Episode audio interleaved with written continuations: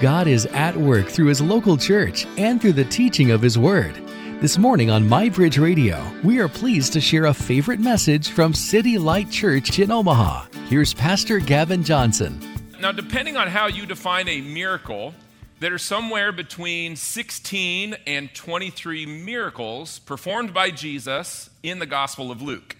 And this is the very last one that is recorded in Luke's gospel. In chapter 19, that we'll start next week, about halfway through that chapter, he enters into Jerusalem uh, for the very last time, uh, where the events of Holy Week will occupy the rest of the book. And so today's text, he's really wrapping up. This is near the very end of his, of his public ministry. And one of his very last uh, acts, his last miracle, uh, his last miracle is this it's the restoring the sight of a blind man. We read the same story in the Gospel of Mark, and we learn this man's name. It's Bartimaeus, the blind Bartimaeus. Now, this is fascinating that Jesus would perform this miracle at the very end of his public ministry. If you rewind the track, what would be over a year ago as a church family, we studied the beginning of Luke's gospel. And he begins his public ministry after uh, you know, the first few chapters of his birth account and so forth, the temptation in the wilderness. But his first public act of ministry, he goes into a Saturday morning church gathering and he opens the Bible and he goes to the Old Testament prophet of Isaiah, written some 700 years prior, and he reads this prophecy about the Messiah, the Savior who would come. And it says this Luke 4, chapter 18, he started his ministry this way. He said, The Spirit of the Lord is upon me because he has anointed me to proclaim good news to the poor. He has sent me to proclaim liberty to the captives and recovering of sight to the blind, and to set at liberty those who are oppressed, to proclaim the year of the Lord's favor. And then in Luke 4, after he reads it, he sits down and he says, This scripture has been fulfilled in your hearing as though to say, I am the long awaited Messiah. And then over the next 14 chapters that we've just spent the last year studying, we've seen Jesus live out this prophecy. He has preached the good news to the poor. He has set those who were captive to sin and death and demons free. He has liberated the vulnerable and the oppressed. And in today's passage, he's going to recover the sight of a blind man, the blind Bartimaeus. And so, what Jesus is doing, he is validating his identity as the Messiah with all certainty before he completes his mission uh, on the cross and the subsequent resurrection. And so, this morning, we're going to look at this last resurrection of Jesus. What does it mean? Why does he, aside from fulfilling the prophecy, what is this written to us for? What do we have to learn for it? So, we're going to talk about the recovery of sight. And to set up uh, today's text, um, in February, I was going through some of our storage, and I'm ashamed to say we have several boxes that have now moved three times with us and never been opened. And I don't know if anyone else has done that. So at some point, it's like opening Pandora's box, but you, I got to open this thing up and see what's inside and maybe throw it away or we can get on with life. Anyway, I found a, a, a box of all of my childhood possessions. And in that box was this little gem here. Does anyone remember this book? Everyone of my vintage remembers this book, The Magic Eye 3D Illusions, a new way of looking at the world. Inside this book are all these seemingly random patterned images. But if you look through them, and what we used to do, you hold your nose against the page and you start to pull out, and then bam, off the page, there's an actual image that's hidden on the on the, the patterned uh, screen there, and out of it could jump a, a, rocket ship or a dog or a bunny. And once you see it, you can't unsee it. It's pretty, pretty amazing. Um, I bought this, by the way, in the Scholastic Book Fair in 1993. How fun is that? I probably also got a Lamborghini poster, maybe a poster of Michael Jordan. You know, that was that was it. So I actually, we'll see how this works. Here's an example of one of the images from the book. This could be a big waste of time, but uh, we're going to do it anyway. I want you to see if you can see the hidden image in this. And here's a, uh, here's a little pointer. You need to let your eyes cross. It doesn't work great on the screen, but it does work. I did it this morning. And so, look, uh, I kind of looked to the top third of the screen and I crossed my eyes and then slowly let them uncross. Whoa, who said that? A fish, he sees it. Raise your hand if you see an image on that screen. One, two. Anyone else? Three, four. Gene sees it. Five. It's a shark. Can you see it? No. Five of you are like, yes. Once you see it, six. We have another one. So believe it or not, the, the head of the shark is down here on the bottom left. The tail is up there at the top right. Um, it's amazing the accurate. You can see the gills on this thing. So, all at the same time, raise your hand if you can see the shark on the screen. That's amazing. We have about a dozen people. Raise your hand if you cannot see the image on the screen. The vast majority of us. Well, isn't that interesting?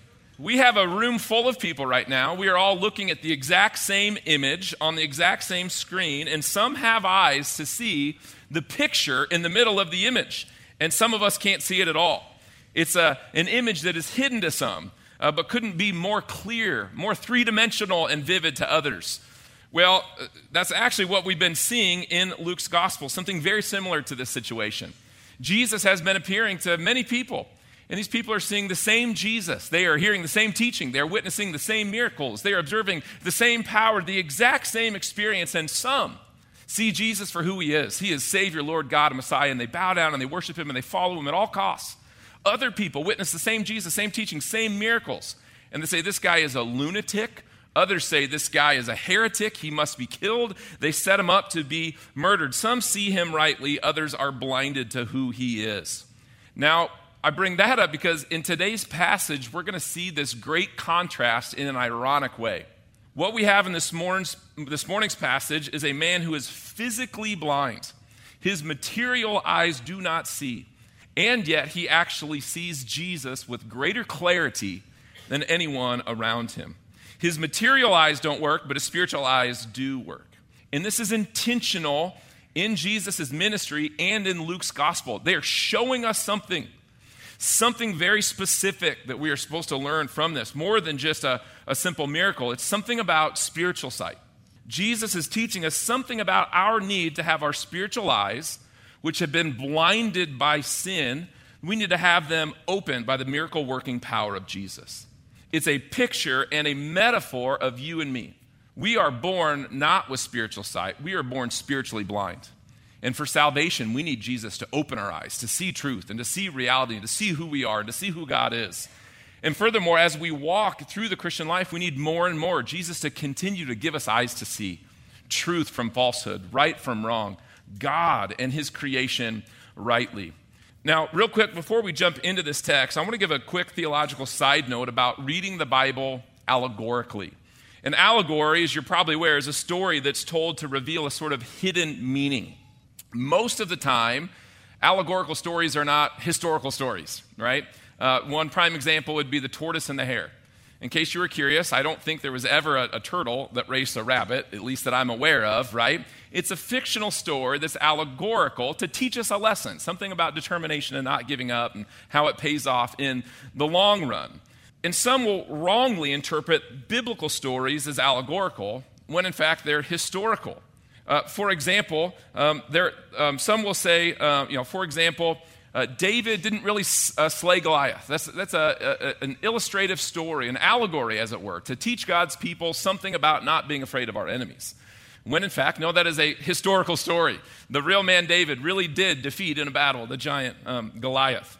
Uh, so, too, others will say Moses didn't literally split the Red Sea. This book is just a book of allegory to teach us lessons, to not be afraid when uh, our enemy has us up uh, against the wall. The God will provide a way through. It's not historical, it's allegorical. Well, friends, we believe, and the Bible is written as such, that these are true stories. These are historical accounts.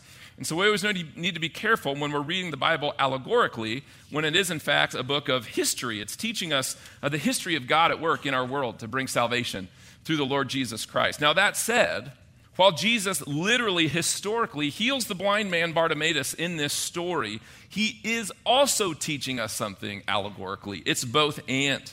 In fact, if you look at Jesus' miracles, this is often the case. They are rarely just naked displays of power, they're often embedded with purpose and meaning. So we believe Jesus literally turned the water into wine, right, in, in John's gospel. Uh, that was a display of power, but he's also telling us something, inaugurating that his kingdom is here. And it's a better kingdom, it's a superior celebration.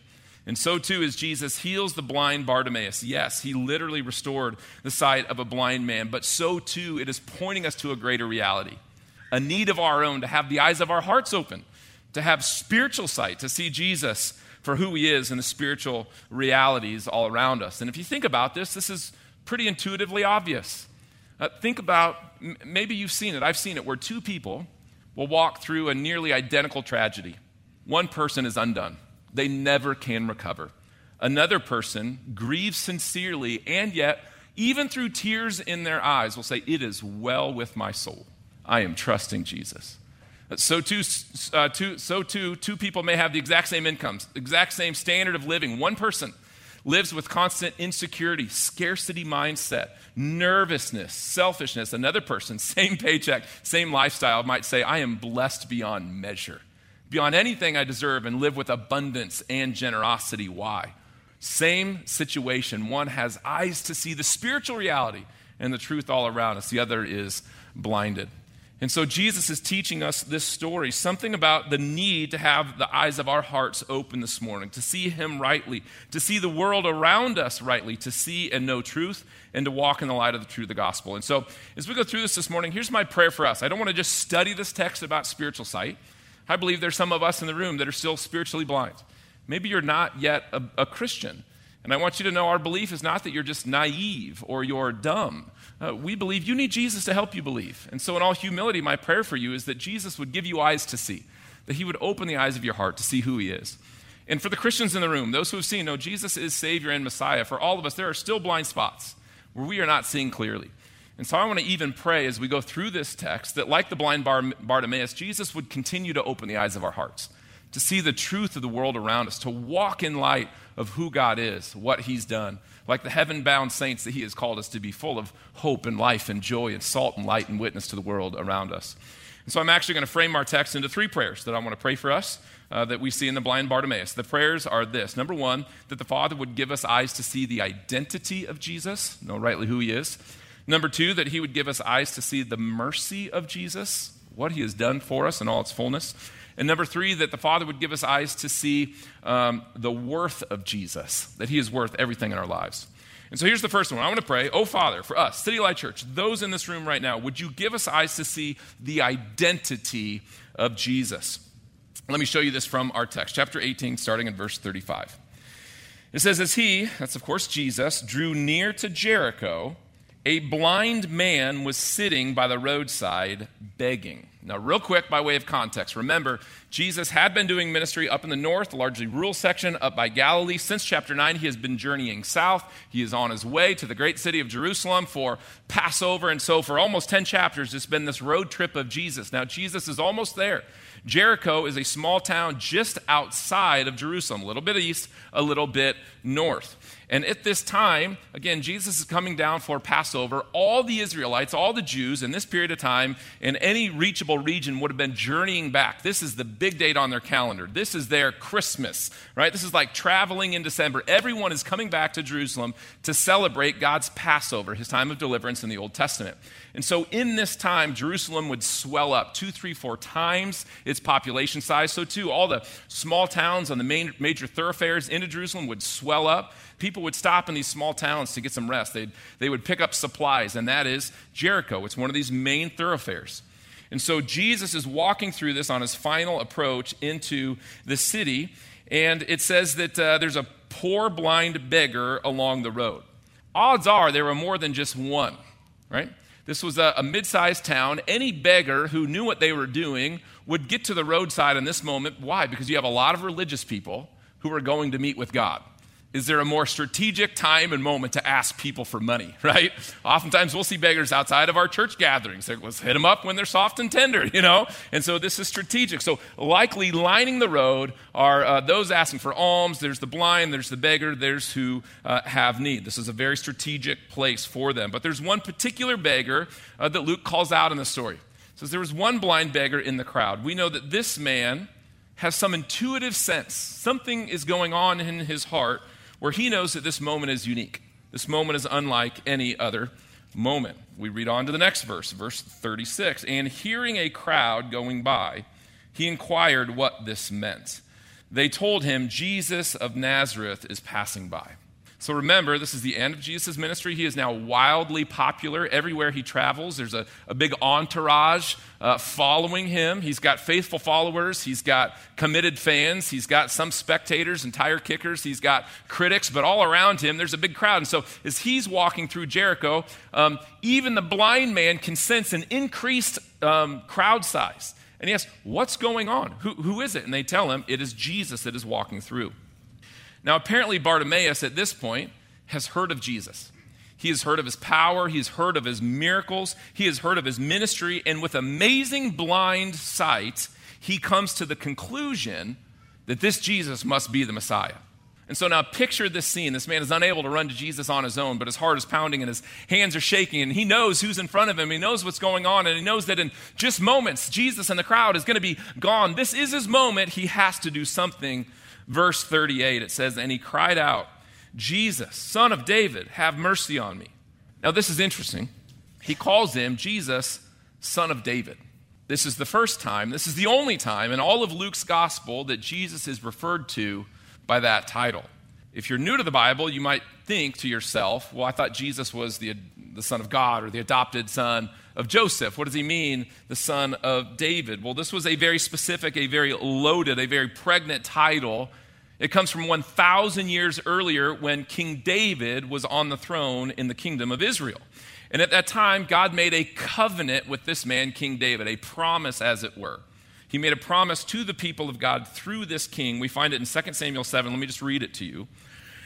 God tells David, the king, when your days are fulfilled, you die. You lie down with your fathers. I will raise up your offspring after you, who shall come from your body, and I will establish his kingdom. He shall build a house for my name, and I will establish the throne of his kingdom forever. 2 Samuel 7 and 16, it says, And your house and your kingdom shall be made sure forever before me. Your throne shall be established forever. And so, God, 1,000 years prior to this moment, was promising a forever king and a forever kingdom from someone who would come from David's direct descendants, from his family line. And guess what? This is where the Gospel of Luke is a fascinating book. Again, if you rewind back to chapter 3, Luke commits a whole long section to the genealogy of Jesus. And guess what we learn back in chapter 3? Jesus is the great, great, great, great, great, great, great, great grandson of who? King David. He's cueing us in that what God had then promised has now been fulfilled. Someone from the line of David has come, and he is a forever king. Now, get this in Luke, there are 1,151 verses. Jesus, throughout these verses, interacts with hundreds of people directly, thousands, perhaps tens of thousands of people indirectly, and there is only one person who has the eyes to see that Jesus is God's forever Savior King in the line of David, and to call him by that name. And who is it? It's the blind Bartimaeus. The man with no physical eyesight has the spiritual eyes to see Jesus and who he really is. It's brilliant what Luke is showing us. Verse 39. It says, And those who were in front of him rebuked him, telling him to be silent. But he cried out all the more, Son of David, have mercy on me. How many of you know that when we're chasing hard after Jesus, people are going to try to silence us? Bartimaeus reminds us in this passage that we cannot listen to the crowd, we cannot censor the truth, we cannot shrink back when it's unpopular to follow Christ in the world. The crowd is hushing him. Be quiet, man. You're causing a scene. Others are saying, hey, quiet that poor beggar down. Jesus is an important guy. He's got stuff to do. They're hushing him, he says. But the blind man can see more clearly than anyone else along the road.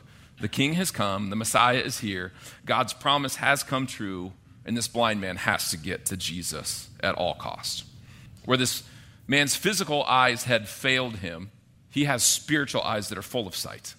He sees clearly who Jesus is, and seeing him rightly, it compels him to stop at nothing to get to him. And so, my first prayer for us, church family, is that God would give us eyes to see, that we would have sight like the blind Bartimaeus, to see Jesus rightly for who he is and to run to him in light of that identity.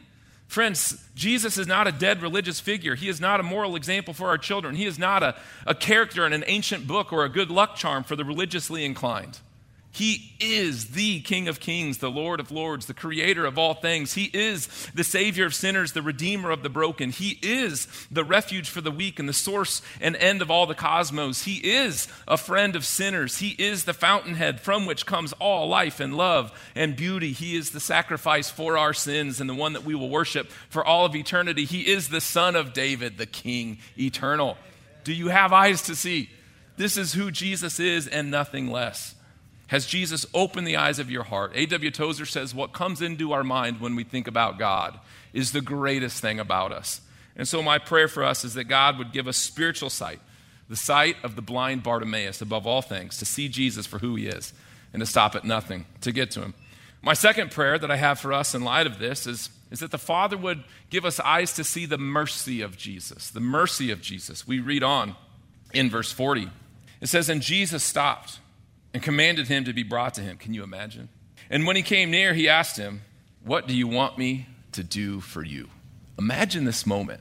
Imagine the, the shocking moment. The crowd's trying to hush this guy. Big entourage and commotion is all around Jesus. Jesus stops the whole program, says, Bring that guy over here to me. Bartimaeus now is standing before Jesus. He can't see him, but he can see him. He knows who he is. He sees him better than anyone in this crowd. And Jesus asks him, what do you want me to do for you? Of course, Bartimaeus has already asked him over and over, Son of David, have mercy on me, have mercy on me, Son of David. But Jesus asks him, What is he? He wants him to be more specific. What do you really want? What do you want me to do for you? He wants him to say it out loud. Did you know Jesus also wants us to be specific in our prayers, specific in our asks? There's no promise that Jesus will give us everything that we ask for, that it will come true. He's not a genie in the bottle granting our wishes, but He is a living God who wants to hear our requests and who will answer according to His will. What do you want me to do for you? Verse 41, He said, Lord, let me recover my sight. Now he has to express his faith. We're out of vague realities. He's going to know whether or not this prayer is answered. And Jesus said to him, Recover your sight. Your faith has made you well and immediately he recovered his sight. Can you picture this moment? We don't know for sure, but we presume that this man was likely born blind. This means he's never seen the dancing green trees against a, a bluebird summer sky. He's never seen a sunset. He's never seen a sunrise. He's never seen the shimmer of water. He's never seen the eyes of the mother that raised him or the eyes or face of anyone that he loves. He's never seen light. He's never seen darkness. And now, in an instant, he can see it all. And what's the first thing that he sees upon regaining his sight? The face of Jesus Christ. Can you imagine the joy that flooded this man's heart? City Light, so too, one day each of us will die, and our eyes will be closed in blind darkness. And for those who know Christ, on the other side, we will open our forever eyes. And what is the first thing we are going to see? The face of Jesus Christ. The act of greatest mercy Jesus could ever give us is himself. Bartimaeus got his prayer answered Son of David, have mercy on me. The greatest mercy is to see Jesus, to know Jesus, to be forgiven by Jesus, and to be with him for all of eternity. Now, listen, we do believe that Jesus can and does answer specific requests for help in the here and the now. We believe that Jesus can and sometimes does bring physical, miraculous, miraculous healing in this life. There are people in this room who have witnessed it even this year. Jesus heals, and it's why we pray for healing for the sick, but we also acknowledge that miracles and miraculous healings are rare. That's why we call them miracles. Amen. Um, in fact, how many blind beggars were in Jericho? Probably a lot. How many got healed that day? One. But to whom does Jesus offer forgiveness and eternal life and relationship with himself? Romans 10:13 says everyone who calls on the name of the Lord will be saved. That's Jesus' greatest mercy. When Jesus says in verse 20, uh, 42, your faith has made you well, it's sort of a double entendre. That word translated made well is sosoken in the Greek, which means both physical healing and spiritual salvation. Most Bible scholars and commentators agree that what Jesus gave this man in this moment was not just his physical sight, but eternal salvation. He gave him the greatest mercy of all. City Light, I wonder if sometimes we have really grasped what we have been given in the gospel. If we really have full eyes to see even a glimpse of the magnitude of God's mercy that we have received in eternal life. If Jesus asked me right now, What do you want me to do for you? I could think of 10,000 things. You know, I would like to not be sore for four days when I landscape for half an hour. I don't know when that happened, but it happened. I'm over that edge, right? I, I, would like my knees to not hurt when I jog. I would love to have my house paid off and a little more money in the bank. I would like a few more things that would make life in this world a little less stressful. But, friends, none of those things could hold a candle to the salvation I already have in Christ. 1,000 years from now, the money in my bank account, the health of this body, how these knees do, will mean nothing to me anymore because I will be in the presence of Jesus, a renewed body, heir to all the riches of God in Christ. City Light, would God give us eyes to see the mercy that we have received in Jesus? We deserved wrath and judgment. We've received forgiveness and eternal life and friendship with God. Would we have eyes to see it?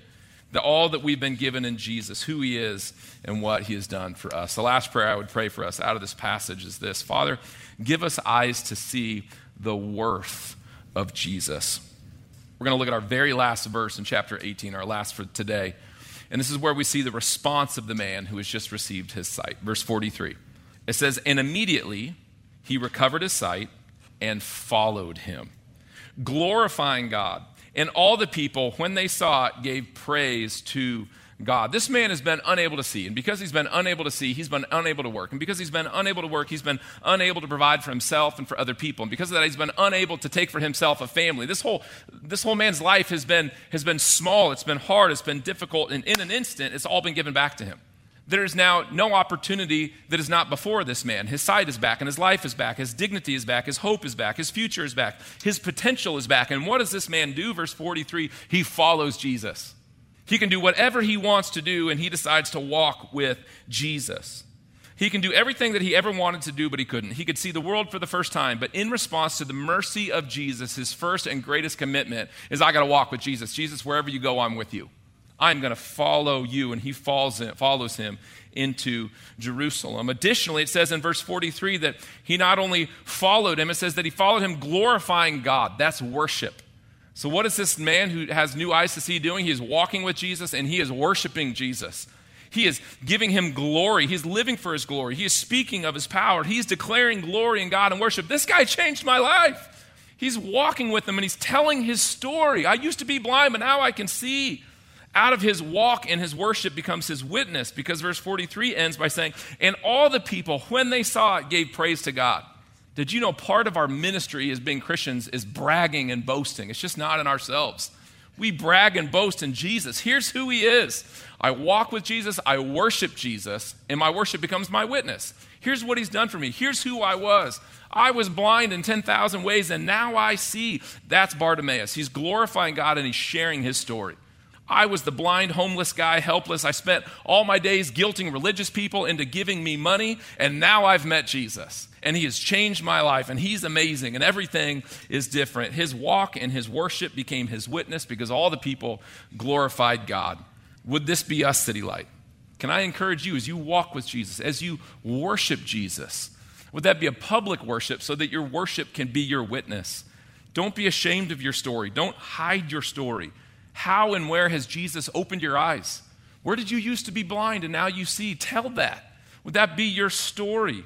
Don't be ashamed of who you were, but let your worship become your witness. For me, I just want to declare this morning Jesus saved me from a life of vanilla, play it safe, rule based religion and an insatiable need for the approval of man. He saved me from a rigorous and fatiguing commitment to maintaining the facade of, of perfection and having it all together. And Jesus rescued me from my spiritual blindness that was intensely religious. And He showed me, Gavin, you are a great, great sinner, greater than you'll ever know. But Jesus is a great, great Savior, better than you can ever imagine. And he helped me to see don't hide your sin, don't run from your sin, but take your sin to Jesus, confess your sin, repent of your sin, and be forgiven of your sin, and then walk with Jesus. He opened my eyes to see that the Father's approval was the only approval that I needed and that I already have it in Christ. He opened my eyes to see I don't need to pre- pretend or perform or fake it in this life, but I can live boldly and passionately for Jesus and risk it all for Jesus because heaven is my home. And Jesus said, My, my room there is waiting for me. He's prepared a place for me.